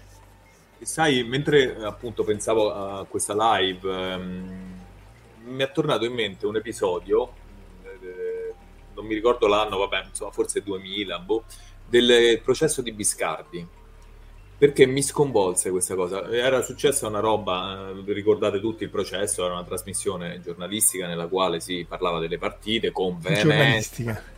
Esattamente, questo è stato il punto. Siccome li hanno accusati dicendo non è possibile questa trasmissione, la loro linea difensiva è stata vabbè ma si sa che qui diciamo tutte cavolate, questo è un varietà e hanno vinto la causa perché si sono autodefiniti un varietà e quindi potevano dire quello che volevano, era tutto erano delle maschere della commedia dell'arte. Vabbè, Mosca, Maurizio Mosca ha esatto. anticipato nel, nel, suo trash, ha anticipato Però capisci che appunto loro con la faccia proprio bronze hanno detto sì vabbè ma noi stiamo qui a fare lo show mica stiamo qui a fare veramente informazione calcistica. Che è un po' la cosa un altro film che già informazione calcistica sarebbe lo so, c'è in sala adesso un film veneziano che è Qui rido io quello di Martone su Scarpetta e c'è un, Scarpetta è stato la vicenda storica che è stato um, accusato da D'Annunzio di plagio della figlia di, di Iorio, Iorio, lui sosteneva invece Scarpetta nella difesa che era semplicemente una, eh, una satira insomma una parodia e si fa difendere da eh, Benedetto Croce eh, da filosofo Scarpetta in tribunale e la linea difensiva ve lo dico intanto eh, storia Spoiler. è stata ma ragazzi non è che eh, il problema è che lui ha parodiato eh. il problema è che era brutto perché lui fa stro- praticamente queste strozzate e quindi e di che stiamo a parlare che volete paragonare e questa era la linea di infatti Scarpetta ci rimase malissimo perché invece lui voleva che però la linea difensiva era questa sì ma lo sappiamo stiamo dicendo stupidaggini, non ci prendete sul serio, che è quello che dovremmo fare secondo me con i social, con Facebook, non voglio fare il pippone, però ci, è tanto che ci penso che noi diamo troppo, troppo, troppo peso a quello che scriviamo. Io scrivo cretinata in continuazione, scrivo solo ma cretinata. Tu ti moderi, eh, ti moderi. No, ma, però, però, però la cretinata autocosciente che è una cretinata con l'interazione cretina, secondo me già è un passo avanti, perché in qualche maniera è self-aware, cioè è autocosciente del fatto che non è che ti posso esprimere un pensiero profondo su Facebook. Eh, Eh... Io mi sto su Facebook e noi ci autopubblichiamo così, cioè già, già non, non, funziona, ci vorrebbe un editore, non so come dire, è comunque un po'... abbiamo mille facce, quella che vogliamo indossare vabbè, quella, quella, è pi- quella è Pirandello e vabbè, questo Infatti però... anche adesso se posso fare un esempio, Marco Casolino è l'autoproduttore di se stesso in questo canale YouTube. Ed è L'auto però, senza farlo. l'apostrofo. E vuole pure i soldi, perché eh... prima li chiesti, eh? no, sì. io ho preparato anche un altro film che mi è venuto in mente al volo adesso e secondo me rappresenta bene. Tropic Thunder. Questo è un altro dove... grandissimo film. Sì, eh, dove loro stanno fi- facendo un film e per farlo il più realistico possibile vanno direttamente in questa foresta fingendosi veramente dei, eh, dei militari, dei guerriglieri e quindi succede di tutto perché ovviamente tutto va a rotoli immediatamente e il regista diciamo che non, non, non, non finisce, finisce il producer non finisce bene non finisce bene subito e, e, e, poi il film va avanti, è bellissima. Fra l'altro, un'interpretazione dove dovevano dare l'Oscar a coso a um, Tom Cruise secondo me sì, perché sì, è bellissimo. che doveva essere segreta tra l'altro qui eh. citano tutta una serie di film. Eh, quello di Sean Connery non mi ricordo che faceva il giornalista delle bombe nucleari però non mi ricordo il titolo. Macete che è un altro che dovremmo fare una puntata su questa roba di, di, di, con De Niro che faceva il super razzista eccetera eccetera. Macete un, i due film di Macete peccato non ha fatto il terzo nello spazio. L'orma sul mes del, del, della luna anche questo è ovvio che deve essere finta sia per, come risoluzione sia per il fatto che poi una volta che scendi dall'EM lì passi e risali 50 volte quindi che quella prima orma sia rimasta inta- intatta eh, non, non, può essere. Eh, appunto ci dice Emilio del, del, del, del pescatore di, di, Ostia. Quindi c'è tutta una serie di, di, di, film che in qualche maniera cercano, perché poi comunque tu il film no, anche là lo devi vendere, lo devi, devi andare nelle sale, cercano di denunciare o comunque di portare l'attenzione su queste problematiche. Appunto Facebook, tu dici sì, però l'editore è chiaro che poi con, per quanto devastante sia eh, Instagram, eh, Facebook, eccetera, eccetera, però in qualche maniera hanno dis- disintermediato il dover passare per la RAI o Mediaset o chi per loro. Cioè se io voglio in qualche maniera proporre un, il prodotto o una certa cosa, eh, prima, se, soprattutto se ero donna, dovevo fare un certo iter. Ora posso anche non necessariamente passare per quel canale là. Ehm, e, e nel bene o nel male, insomma. Nel bene e nel male, sì, la disintermediazione, insomma, la disintermediazione giornalistica è un grosso problema. Cioè, secondo me... Il... No, sul giornalismo è più delicato, perché sul giornalismo in teoria tu dovresti in qualche maniera affidarti a quello che agli strumenti per capire se è vero o no quello che sta raccontando. C'è una deontologia, c'è un ordine, c'è insomma anche una professione, no? Uno magari ha qualcosa da perdere se scrive una cretinata. Io non ho niente da perdere, a parte che nel mio profilo Facebook l'ho scritto Gianluca Rizzo, situazionista, millenarista, così non mi prendete sul serio perché posso dire di tutto, e quindi, però invece la disintermediazione secondo me che ha mille aspetti positivi anche per quello che dicevi prima appunto moltissime cose sono venute fuori perché uno le poteva pubblicare se no sarebbero rimaste nell'ombra però insomma insomma tutte Io queste posso... informazioni. Riguardo a Instagram e Facebook voglio intervenire con una cosa che è uscita questa settimana e che secondo me si aggancia anche al fatto dell'intermediazione giornalistica o meno. In settimana sono stati presentati questi occhiali eh, che permettono di filmare, ok? Quindi fe- su Facebook puoi fare le live avendo questi occhiali addosso, appare una lucettina micro che fa vedere che tu sei online e mm, come è stata presentata. C'è un articolo che mi hanno girato degli altri nella lista di Fantascientificast, nel gruppo di Fantascientificast me l'hanno girato e Jack Lantern, sì, me l'ha mandato lui e mi ha fatto appunto vedere come viene percepita questa cosa dalla stampa a livello mondiale e a livello italiano. La stampa a livello mondiale ha parlato come una cosa, un'invasione estrema della privacy mentre in Italia tutti ne parlano bene, ah, questa novità, questa rivoluzione, la privacy è un po' in secondo piano. E allora si sono portati avanti facendo vedere come mai in Italia questa cosa nei giornali non è stata affrontata come nel resto del mondo dal punto di vista della privacy. Eh, c'è una nota azienda italiana che praticamente li produce, che fa anche tanta pubblicità sui giornali italiani. E quindi se non vogliamo fare 2 più 2, proviamo lo stesso a vedere che faccia 2, perché insomma... Mm, tutta la problema, dei, il problema di quegli occhiali come quelli di Google è che sono nerd persino per i nerd. Cioè, il problema secondo me è che, che sei ridicolo. Non so cioè, perché, perché, però. Quegli occhiali lì ah, sfonderanno nel porno, è chiaro ok? Quegli occhiali lì serviranno uno dei grandi solo... drive di, di, di, qualsiasi cosa, di qualsiasi innovazione. Dal VHS in poi, eh? il VHS è stato scelto perché c'è una cassetta porno, da lì in giù è stata tutta... Però Beh, ecco, Marco dice... Appunto, che so anche eh, prima. La Polaroid pure... eh, Marco giustamente dice che la credibilità dell'informazione dipende anche dall'autorevolezza. È chiaro che anche lì se, de- se, però perdi autorevolezza, come spesso fanno i giornali, perché poi uno tende a mischiare il cartaceo con l'online, è chiaro che se tu paghi 3 euro a notizia quello che te le scrive, poi diluisci l'informazione, però è anche vero che la pubblicità oramai si sta spostando su internet e quindi... La pubblicità eh... si sta spostando nel giornalismo perché se paghi 3 euro quella eh, notizia, io copio quello che ha scritto l'ufficio stampa se sono giornalista, così ci metto, sì, sì, sì, non so, 12 minuti se, eh, e basta. Quindi però a questo punto non ho fatto il giornalista, ho fatto l'ego dell'ufficio stampa. e l'ufficio stampa vuole vendere una cosa, quindi direi che coincidono in questo caso pubblicità e giornalismo.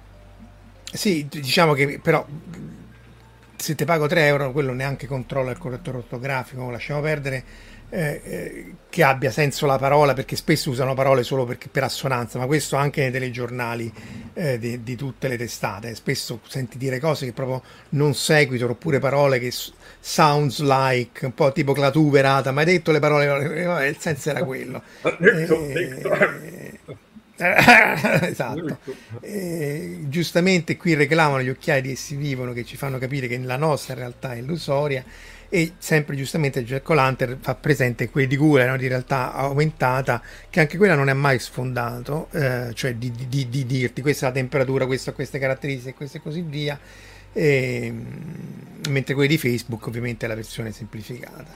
Però, però gli strumenti sì, quelli di Google stanno in realtà, adesso non di Google, ma altre versioni più tecniche stanno sfondando in ambito aziendale perché ti possono far vedere mentre tu stai operando su certe cose direttamente i datasheet di certe cose, gli schemi e via dicendo. Agli operatori in catena di montaggio stanno sviluppando appunto che con questi occhiali tu prendi in mano il pezzo, lui riconosce che pezzo è, ti sposti in dove lo devi mettere, ti fa vedere esattamente, te lo illumina di rosso e tu lo devi inserire, capito? Oppure sì, però è anche vero che se io sto sulla catena di montaggio lo so fare perché lo faccio mille volte, mi può aiutare eh, ma... volta eh, Appunto perché lo sai fare, fidati che c'è stata della gente in catena di montaggio e te lo può dire quando sei distratto ogni tanto fa, sbagli.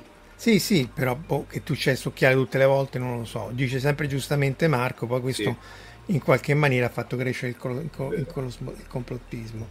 E Flora eh, che, che, si ricorda le pubblicità, quelli sono gli occhiali raggi X. Eh, eh, che stavano, ma anche lì però è un fenomeno molto interessante quello dei raggi, degli occhiali raggi X, perché in realtà sono occhiali a fessura e, e, e, gli occhiali, anche quelli con tutti i puntini, in realtà riducendo la quantità di luce che ti arriva, in realtà ti, fa, ti fanno mettere a fuoco molto meglio. Cioè, paradossalmente, con questi qui sei assolutamente oltre, trascendi il ridicolo, però però eh, c'è un motivo ottico dietro per cui vedi, vedi, meglio effettivamente ti arriva meno luce ma viene più focalizzata perché non ti arriva da tutta da tutto il campo visivo. Ragazzi, siamo oltre l'ora e 20. Tu dici io mi stanco presto, Gianluca, quindi direi che non so se eh, e l'hai detto te, Flora, non l'abbiamo detto noi, non te lo metto manco in, in campo.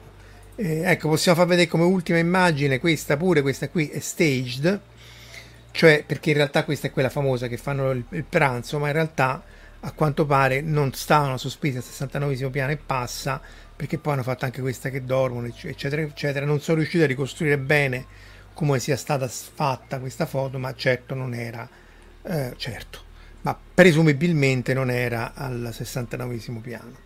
Infatti in America oramai la CNN qualunque cosa dice allegedly, per, per salvarsi da, dalle cause miliardarie dice che quello a leggere li ha sparato a quello e quell'altro e ti fa vedere la foto macchiata di sangue in cui è chiaro che non dico che è sicuro ma è quasi sicuro però lui ti mette eccoli gli, gli occhiali eccoli qua sì questi se vi capita provateli perché effettivamente sono interessanti come come le due eh, versioni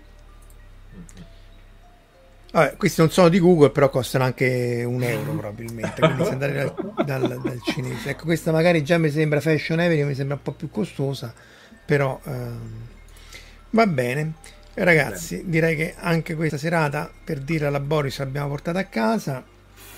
E vi ringraziamo ovviamente tutti quelli che ci hanno seguito, quelli che ci seguiranno uh, offline. Anche lì scrivete, commentate perché eh, ovviamente siete più che benvenuti. Citiamo il solito canale eh, no. Eh, aspetta che...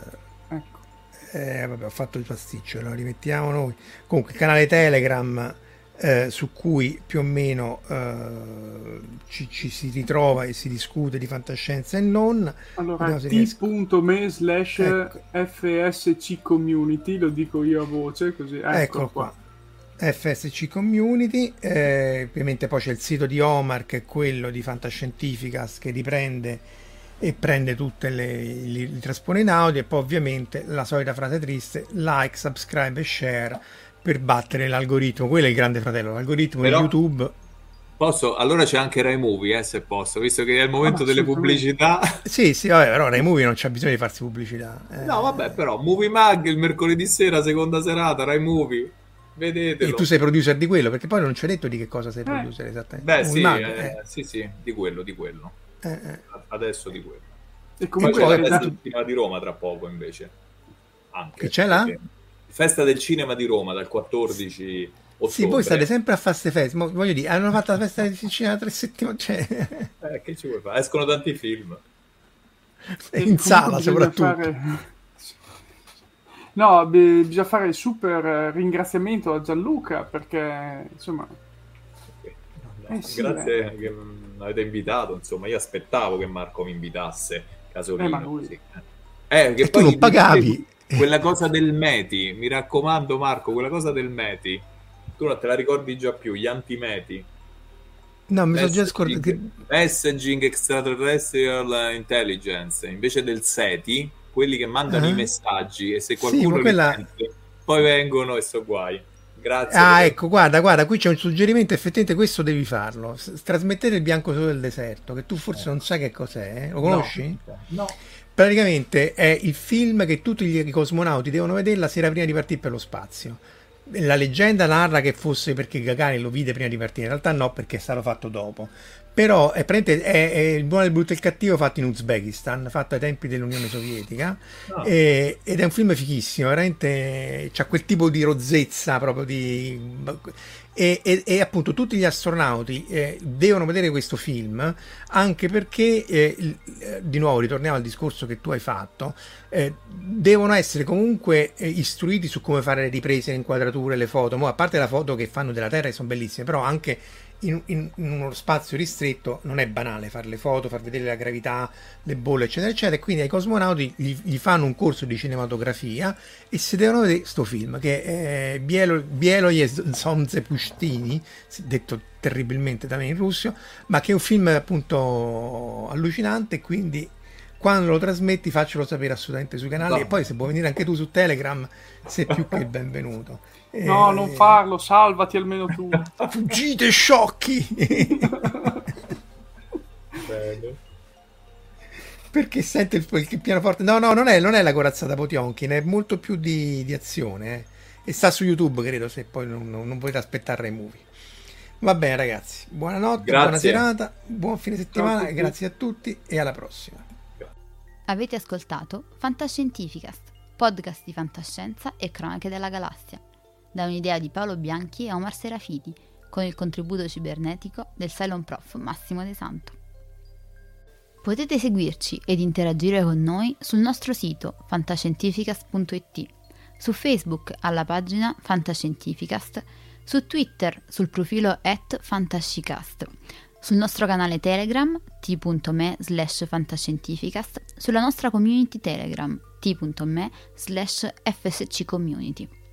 Se siete particolarmente timidi, potete utilizzare la vecchia, cara e affidabile posta elettronica, scrivendoci all'indirizzo redazione fantascientificas.it. Tutte le puntate sono disponibili sul nostro sito, su Apple iTunes, su Spotify e su Podbean all'indirizzo podcast.fantascientificas.it. Se volete, potete lasciarci una valutazione a 5 stelle su Apple iTunes ed offrirci una birra romulana o un gotto esplosivo pangalattico, sostenendoci tramite una donazione PayPal utilizzando l'apposito pulsante sul nostro sito. Fantascientificast è una produzione amatoriale, non si intende infrangere alcun copyright, i cui diritti appartengono ai rispettivi detentori. L'autorizzazione SIAE 5612I5359.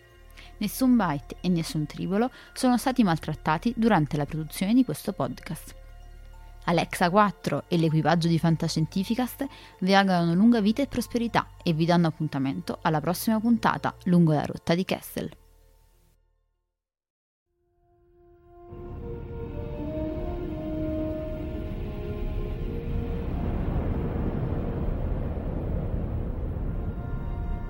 Certo che hanno una gran bella nave e hanno un capitano ancora più grande. Allora è finita a quanto pare. Io dico che sarebbe il caso che ci muovessimo anche noi. Capitano, ho appena ricevuto un ordine dal comando. Dobbiamo tornare alla base immediatamente. Cambiano equipaggio.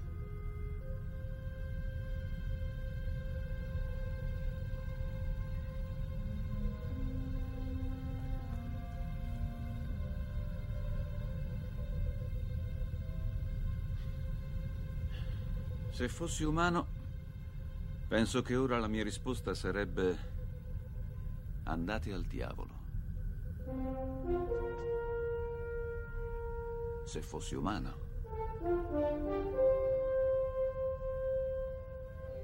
Che rotta, capitano.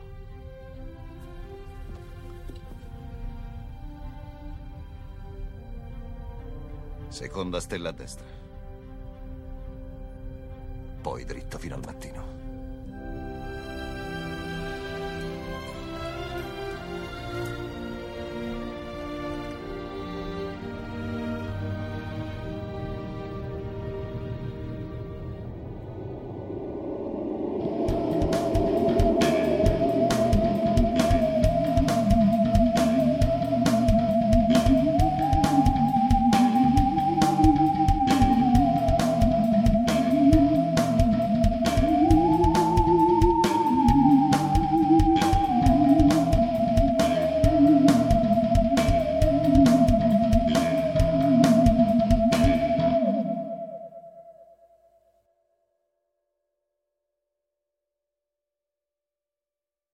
Parker, our purpose is simple. We want to make the world a better place by working more efficiently, by using more sustainable practices, by developing better technologies. We keep moving forward. With each new idea, innovation, and partnership, we're one step closer to fulfilling our purpose every single day. To find out more, visit parker.com/purpose. Parker, engineering your success. Swimsuit? Check. Sunscreen? Check. Phone charger? Check. Don't forget to pack the 5 Hour Energy. It fits great in a pocket or carry on, and the alert feeling will help you arrive ready for anything. Now get 20% off when you use code 5HE Travel at 5hourenergy.com. Expires April 30th. One time use only, not valid with other discounts. Remember, visit 5hourenergy.com and use code 5HE Travel to save 20%.